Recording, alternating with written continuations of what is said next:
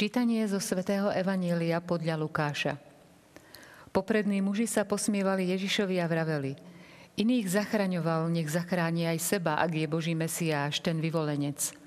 Aj vojaci sa mu posmievali, chodili k nemu, podávali mu ocot a hovorili, zachráň sa, ak si židovský kráľ. Nad ním bol nápis, toto je židovský kráľ. A jeden zo zločincov, čo vyseli na kríži, sa mu rúhal. Nie si ty Mesiáš, zachráň seba i nás. Ale druhý ho zahriakol. Ani ty sa nebojíš Boha, hoci si odsúdený na to isté. Lenže my spravodlivo, lebo dostávame, čo sme si skutkami zaslúžili, ale on neurobil nič zlé. Potom povedal, Ježišu, spomeň si na mňa, keď prídeš do svojho kráľovstva. On mu odpovedal, veru hovorím ti, dnes budeš so mnou v raji.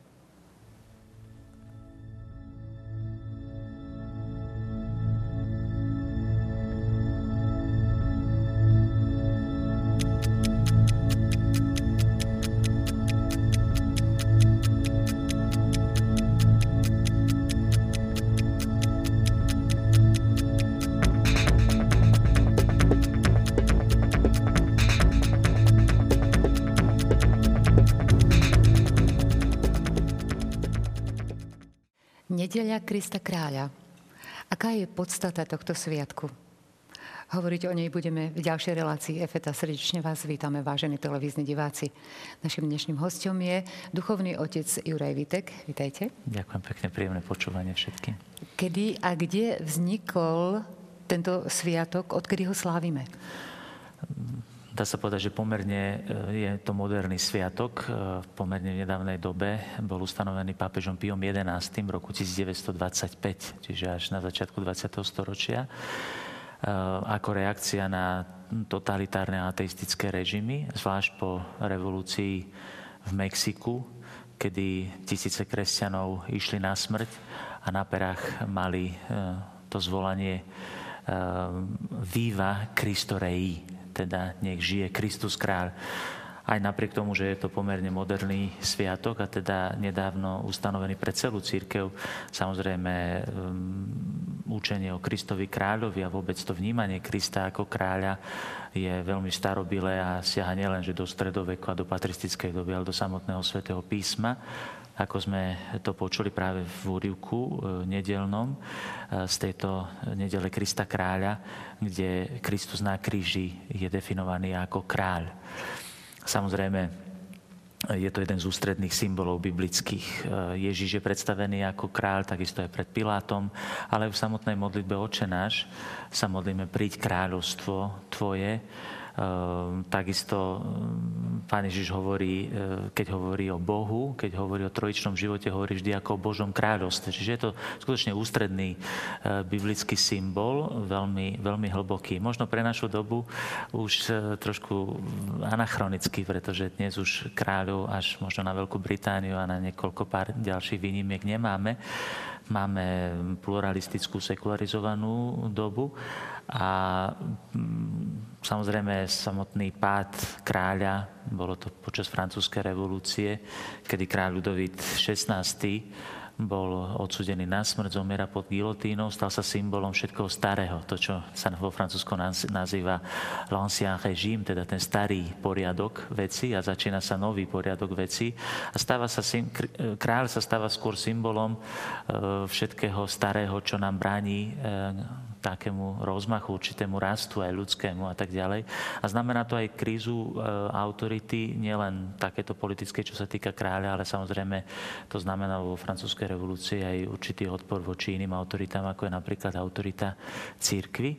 A tak sme vždy pozvaní práve na tento sviatok Krista kráľa hľadať zmysel, prečo je e, a v akom zmysle je Kristus kráľom. E, v Lukášovom evaníliu čítame, že Božie kráľovstvo je vo vás doslova, teda medzi vami, doslova vo vás. To znamená, že vo vašom vnútri. A tak e, toto, e, tento sviatok nás má viesť k tomu, aby sme prehlbili Kristovú vládu v našich srdciach.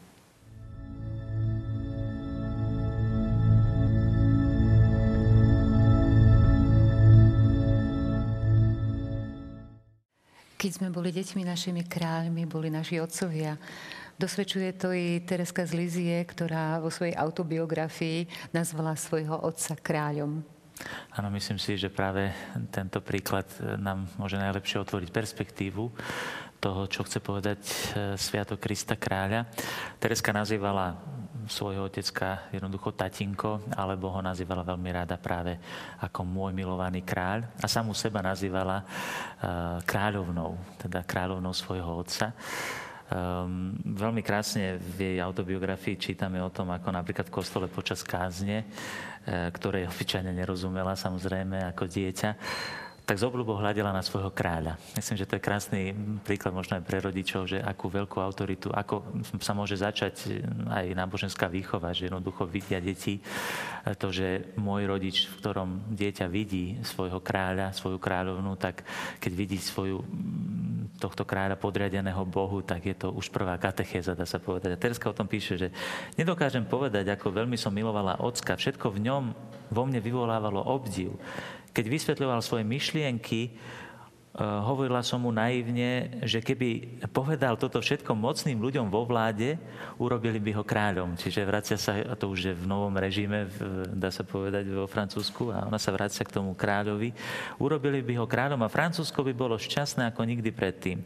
Ale v podstate som bola rada eh, a vyčítala som si to ako prejav egoizmu, že iba ja som dobre poznala ocka, pretože keby sa stal kráľom Francúzska Navary, tak by bol nešťastný, eh, pretože to je údelom všetkých monarchov a hlavne by už nebol mojím kráľom, ktorý patrí len mne. Myslím, že táto perspektíva môže krásne otvoriť skutočne význam Krista kráľa.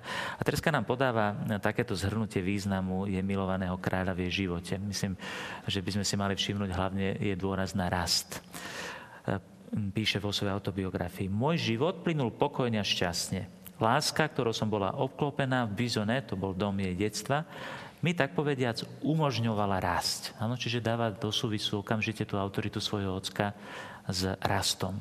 Ale bola som iste dosť veľká na to, aby som začala bojovať, aby som začala spoznávať svet biedy, ktorým je naplnený. Čiže uvedomuje si, že mala byť pripravený na život, ktorý bol pre ňu ťažký a jej životný údel bol pripravený ako nie prechádzka rúžovým sadom. A teda vnímala svojho otca ako kráľa, ktorý, ktorého autorita ju mala zoceliť, ktorá ju mala priviesť k zrelosti. Tereska vyjadrila krásne tento zmysel autority práve v súvislosti s rastom. Je zaujímavé, že slovo autorita z latinské, autorita je od latinského slovesa augeo, čo znamená rast. Čiže autorita je e, daná na rast. A vtedy, keď je kríza autority, tak je aj kríza rastu a, a dospievania. A zaujímavé je krásne e, sledovať to, že Tereska skutočne dospela veľmi rýchlo, pretože mala 15 rokov a vstúpila do karmelitanského kláštora so špeciálnym papežským povolením, pretože biskup nechcel dovoliť. A ona, tam je vidieť jej veľká zrelosť, si dokonca aj účes urobila tak, aby vyzerala ako staršia žena. So svojím ockom išla do Ríma a pápež e, Lev 13. jej dal špeciálne povolenie. A potom, ako opisuje, je vstup do Karmelu v Lízie. To bolo veľmi krásne. Ráno toho veľkého dňa som e, sa posledný krát pozrel na Bizone, teda dom po, e, svojho detstva, pôvodné hniezdo môjho detstva, ktoré som už nikdy viac nevidela, neuvidela a vydala som sa na cestu opretá o rameno môjho milovaného kráľa. Aha aby som vystúpila na horu Karmel, ktorá výstup na horu Karmel obraz celého toho výstupu do dokonalosti. Čiže dáva do súvisu práve svojho kráľa, autoritu, najväčšiu autoritu svojho života, ktorá jej pomohla dozrieť, aby mala odvahu vystúpiť na horu Karmel, aby mohla vstúpiť do tak náročného života, akým karmelitánsky spôsob života je. Takže tu na, e, môžeme krásne vidieť to, že skutočne autorita nám je daná na rast. Je zaujímavé, ako je formulovaný štvrtý e, Boží príkaz, e, ktorý sa týka autority. Cti otca i matku svoju. S tým, že Exodus e, doplňa, táto kniha doplňa, že aby si dlho žil na zemi. Že keď si budeš ctiť otca i matku, budeš dlho žiť na zemi. Myslím, že v tomto je symbol, pretože to neznamená len dlhovekosť. Lebo dlhý vek je v starom zákone symbolom zrelosti dlhého veku, čiže niekoho, kto dozrel. Čiže kto bude podriadený autoritám, ten dozrie. A dokonca môže dozrieť aj za, krátko, za málo rokov. Sveta Terezia zomrela, v roku, zomrela, keď mala 24 rokov, ako jedna z najväčších svetých moderných čias. thank you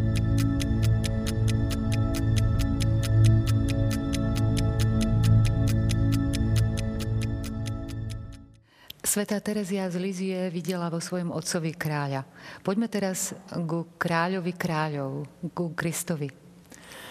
Áno, je potrebné si uvedomiť, že autorita Krista kráľa je najvyššia zvrchovaná autorita ktorá je nad všetkými ostatnými autoritami. Ale tento sviatok, keď hovorí o autorite Krista kráľa, preto sa mi páčilo začať aj autoritou otca, ktorá je prirodzená autorita v, v rodine, ale môžeme hovoriť o politických autoritách, môžeme hovoriť o cirkevných autoritách. Táto Kristova autorita sa tak povediac rozlieva podľa Božieho ustanovenia v prirodzenom poriadku do prirodzených autorít a v nadprirodzenom poriadku do nadprirodzených autorít. A, a tak vlastne kríza autority Krista kráľa, ktorý nevládne dostatočne v našich srdciach, znamená aj krízu tých ostatných autorít. A túto krízu zažívame na rozličných úrovniach.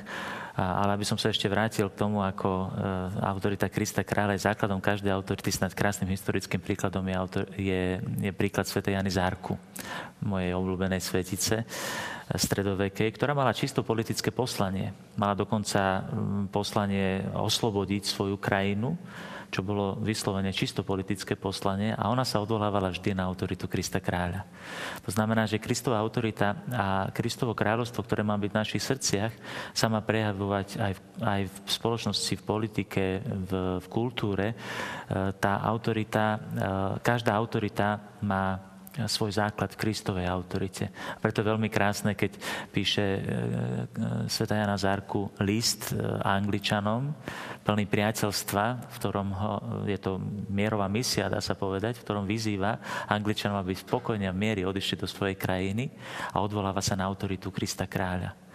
To znamená, že všetky autority majú svoj základ v Kristovi. Samozrejme, obnovenie vlády Kristovej znamená aj obnovenie ehm, prirodzených a nadprirodzených autorit v našom živote, ktoré podľa Božieho ustanovenia sú nám dané. Možno taká základná autorita mm, je práve rodina, sú, sú rodičia, sú otcovia, sú mamy. A myslím že v dnešnej spoločnosti e, sa dostáva do krízy aj táto najprirodzenejšia autorita. Veľmi krásne o tom hovorí jeden veľký odborník americký na, na výchovu, James Stenson, ktorý hovorí o tom, že práve e, kríza autority potom vedie aj k nedostatku zrelosti dnešných mladých ľudí. Pretože keď nemajú autoritu, nemôžu rásť a preto sú nezrelí. E, píše, že problém je v tom, že e, deti na tejto úrovni nezrelosti zostanú svojou snahou o bezproblémovú existenciu v spoločnosti, v domácnosti, po práci, rodičia zanedbávajú výchovu svojich detí, aby tieto dosiahli úroveň dospelého a zodpovedného myslenia a konania hovorí o tom, že rodičia sa často prispôsobujú mm, aktuálnym možno mm, vrtochom svojich detí, to, čo akorát chcú len, aby neboli zlí, tak povediac, myslím si, že opakom autority je populizmus, snaha zapáčiť sa za každú cenu.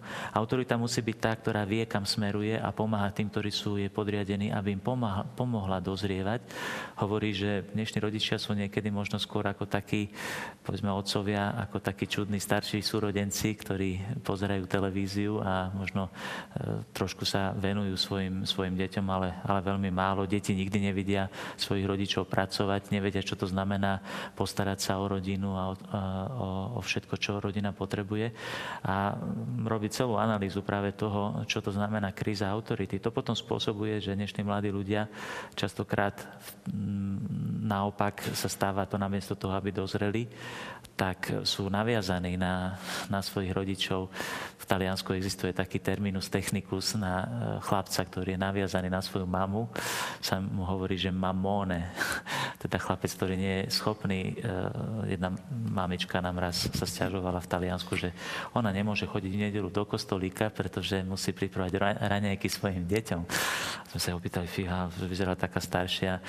A koľko majú vaši e, synovia rokov? No ten mladší má 34 a ten starší 42. Takže tam je vidieť skutočne, ako e, taká tá zmekčilá autorita vlastne spôsobuje to, že aj tí dospelí mladí ľudia sú zmekčili, sú zdetinšteli. Čiže to, čo sme povedali na príklade svätej Teresky, že autorita nám má pomáhať rásť, tak e, sa stáva úplný opak. Samozrejme, takáto istá kríza autority sa dostáva aj do církvy, A to, to platí aj na strane samotnej cirkevnej autority, ktorá má možno veľké nebezpečenstvo stať sa populistickou a hlavným kritériom by mala byť obľuba. A to, či mi svet tlieska veľmi pekne, o tom hovoril napríklad svätý otec pápež František, keď hovoril k nunciom a, a hovoril o tom, aký by, aký by mal byť profil biskupa. Napríklad hovorí, vždy je tu nebezpečenstvo aj pre mužov cirkvi klesnúť do toho, čo ja nazývam použijúc vyjadrenie Delibaka, francúzského kardinála, duchovná svetáckosť. Klesnúť do ducha sveta. Riskujeme, že premeníme svetú misiu na smiešnú. Je to silné slovo smiešná, ale je pravdivé. Klesnutím do ducha svetáckosti vystavujeme seba najmä ako pastierov na smiech. Možno zožneme nejaký aplaus, ale tí istí, ktorí nám zdanlivo pritakávajú, nám potom za chrbtom kritizujú. Na druhej strane zase vystrihal pred nebezpečenstvom autority, ktorá je klerikálna, povedzme, v cirkvi hovorí, že biskupy nech milujú chudobu, nech nemajú psychológiu kniežat. Čiže to je zase ten druhý extrém. Teda je kríza autority a svätý Otec veľmi vyzýva aj pastierov cirkvi, aby neklesali, teda aby tú autoritu zobrali do rúk, hoci nás presahuje už len mm, mňa obyčajného farára presahuje tento úrad a musíme dorastať na tú veľkú autoritu, ktorú nám Boh zveruje ako aj rodičom. A na druhej strane je kríza autority vo vzťahu veriacich k autoritám. Eh, je to, asi by som to pripodobnil pubertálnemu dieťaťu, ktoré postupne dozrieva a uvedomuje si všetky hranice svojho rodiča, uvedomuje si aj jeho nedokonalosti a tak ďalej. Ale vzhľadom na to, že nie je ešte celkom dospelé, tak dokáže si len kritizovať, ale nedokáže ešte byť úplne, úplne zrelé. A veľmi pekne to vyjadril uh, svätý Pavol v liste Korintianom. To sú pekné listy, ktoré hovoria o, o tom, ako Korintiania spochybňujú jeho autoritu apoštolskú. Hovorí, už ste sa nasítili zbohatli. Už ste zbohatli. Začali ste kráľovať bez nás. A kiež by ste len kráľovali, aby sme, aby sme s vami kráľovali aj my. Zdá sa mi, že nám, apoštolom, Boh pridelil posledné miesto ako odsudeným na smrť, lebo sme sa stali divadlom pre svet, anielov i ľudí. Koľko poučovania si zažili sám pán Ježiš, keď mu dokonca hovorili, že je posadnutý zlým duchom. On vtelená pravda. Koľko poučovania si zažili apoštoli, ktorí boli poslaní učiť všetky národy. A v tomto odboji proti autoritám dozrievajú však aj autority samotné, aby mohli dozrievať, pretože musíme sa opäť, opäť vrácať k Evangeliu, ktoré ukazuje Ježiša ako kráľujúceho na kríži. Každá autorita, ktorá má byť e, autorita e, podriadená autorite Ježiša Krista, musí byť autorita, ktorá kráľuje na kríži, ktorá musí zažiť aj nepochopenie, ktorá musí zažiť aj odmietnutie, ktorá musí mať odvahu ísť aj proti prúdu, len preto, aby pomohla tým, ktorí sú jej zverení, rásť. Presne ako tí mexickí priatelia, ktorí boli zavraždení práve na základe ktorého ich svedectva naozaj boli autentickí svetkovia. Až dodnes si to môžeme pripomínať tú udalosť, ako boli vyvraždení a oni s e, výkrikom Kristus kráľ na perách. Áno, zostali verní, pretože konec koncov toto je vždy, uh, každé naše podriadenie sa akékoľvek, akékoľvek autorite znamená podriadiť sa autorite Krista kráľa a jedine v, tomto, v tejto vláde Kristovej nad našimi, nad našimi životami životmi môžeme nájsť skutočný zmysel akékoľvek autority a tam musíme asi hľadať aj silu byť autoritami a silu podriadovať sa autoritám.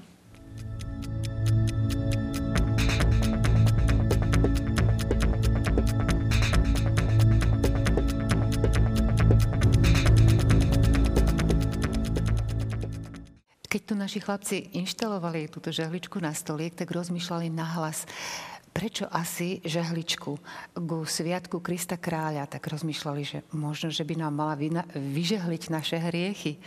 My tu máme žehličku od samého začiatku relácie, ja tiež nad tým rozmýšľam. Kristus Kráľ, žehlička, naozaj, aká je súvislosť? Veľmi rád nechám našich divákov ešte chvíľočku v napätí. Ja som robil doktorát zo symbolickej teológie a, a základom každého symbolu je, že niečo odkrýva, ale ešte viacej zahaľuje.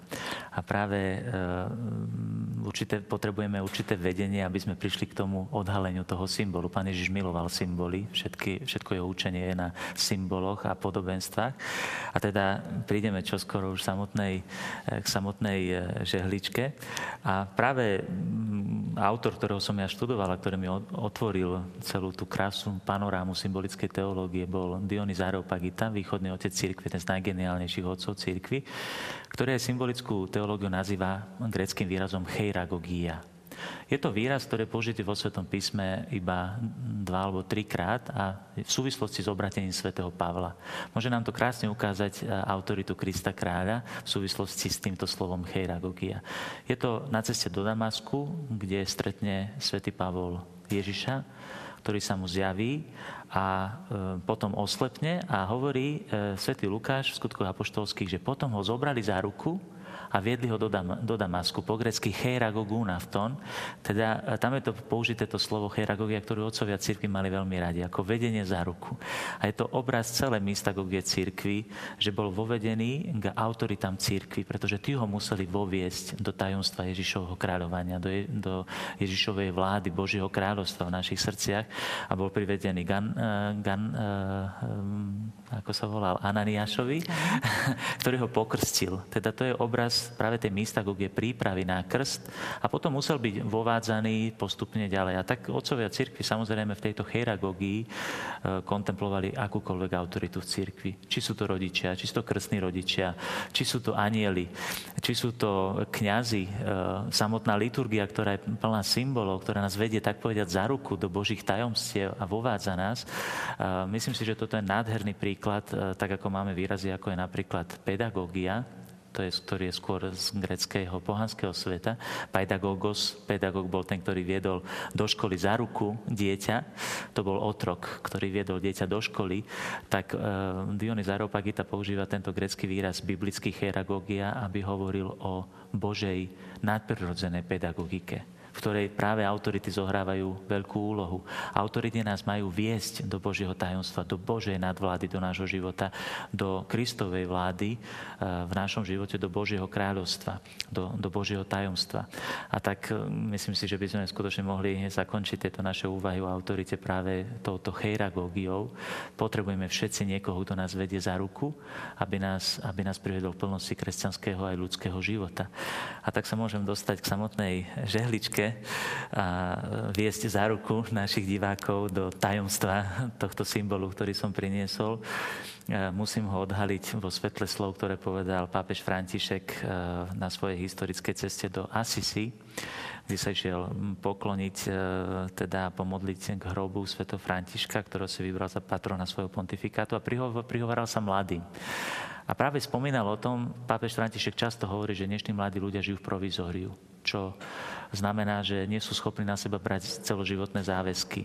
Majú strach robiť rozhodnutia, čo poukazuje na ich veľkú nezrelosť a hovoril tak vtipne, že niekedy mamičky tak sa na ňo obracajú. Oče, čo mám robiť? Mám doma 30-ročného syna, ktorý sa mi nechce oženiť. Má peknú snúbenicu, ale neviem ho nejako príjmeť k tomu, aby si ju zobral, aby vstúpil do manželstva, do manželstva a tak ďalej. Papež František sa na ňu obratí a hovorí, hovorí jej, nuž mamička moja drahá, viete, to je jednoduché. Musíte mu prestať žehliť košele tak myslím si, že tá žehlička môže byť skutočne krásnym príkladom tej nesprávnej chieragógie, tej nesprávneho vedenia za ruku. E, to už je také vedenie za ručičku a musíme e, pochopiť autoritu, aj rodičovskú, ale aj autoritu v cirkvi, autoritu v spoločnosti, aby sme mohli privádzať ľudí k zrelosti. A nech nám toto tento symbol pripomína. Tak to určite mnohí z nás nečakali, takýto príklad a takéto krásne, takýto krásny výsledok z toho. A e, chcem sa spýtať, čo pre vás znamená Nedela Krista Kráľa je aj poslednou nedelou liturgického roka? Áno, pre mňa to skutočne je v prvom rade jednou veľkou útechou v uprostred všetkých bojov a ťažkostí, ktoré dennodenne prežívam aj ako kňaz v tom zápase bojujúcej cirkvi tu na zemi. Je to istota, že nad nami je autorita, v ktorej má základ každá naša autorita a dáva mi to silu, aby som niesol e, kríž za Kristom aj naďalej, aj v tom, čo je momentálne pre mňa osobne najťažšie, a to je byť autoritou. Ustať e, tú úlohu, ktorú nám Kristus dáva, aby sme sa nezľakli, ale aby sme boli autoritami, autoritami pevnými, ktoré majú svoj základ v Kristovi. Na záver si teda želajme, nech Kristus je našim kráľom, nech vládne v našich srdciach. Otec Juraj, ďakujeme veľmi pekne za vysvetlenie, ďakujem za pekne výborné ja za nápady. ďakujem veľmi pekne a prajem skutočne všetkým našim poslucháčom, všetkým našim divákom, aby sme, aby sme mohli objaviť dôležitosť autory v našom živote. Ďakujeme, vážení televízni diváci, vám ďakujeme za pozornosť a tešíme sa opäť na stretnutie. Dovidenia.